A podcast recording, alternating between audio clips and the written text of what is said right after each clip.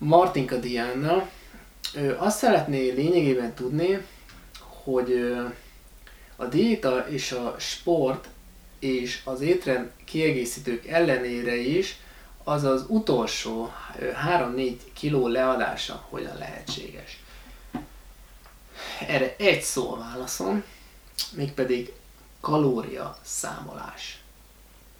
Ugyanis az utolsó kilókat, bármilyen rossz, rossz is ezt hallani, mindenféleképpen kalória számolással lehet leadni. Semmilyen más alternatív módszer jelen pillanatban nem áll rendelkezésedre, mivel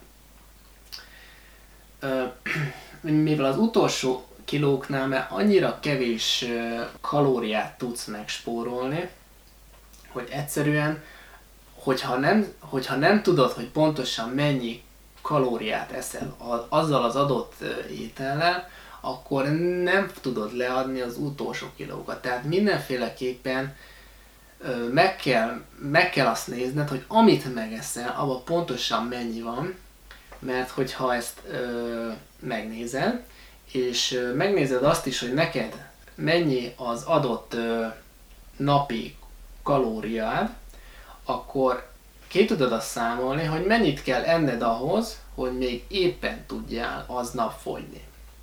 Ugyanis, hogyha hogyha, neked, hogyha mondjuk neked a ö, súlyod mondjuk 100 kg lenne, akkor feltételezhető lenne, hogy neked körülbelül minimum 30-40 kg most ö, ö, súlytöbleted van, ami, ami azért mondjuk jó diéta szempontjából, mert hogyha neked 100 kilós a súlyod, akkor körülbelül 3000 ö, kalóriát kellene naponta enned, és ahhoz, hogy te ö, le tudj fogyni, ahhoz lényegében csak el kell hagynod a magas kalóriatartalmú ételeket, és ezzel már tudsz fogyni. Ezzel már meg tudsz spórolni 500-600-at.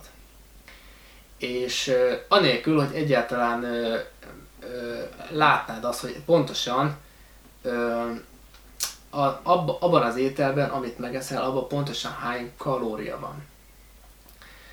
De az utolsó kilóknál, amikor már 1500-1600 ö, a kalóriád, akkor, akkor már nem tudsz megspórolni ö, 500-600-at csak azzal, hogy nem eszel bizonyos ételeket.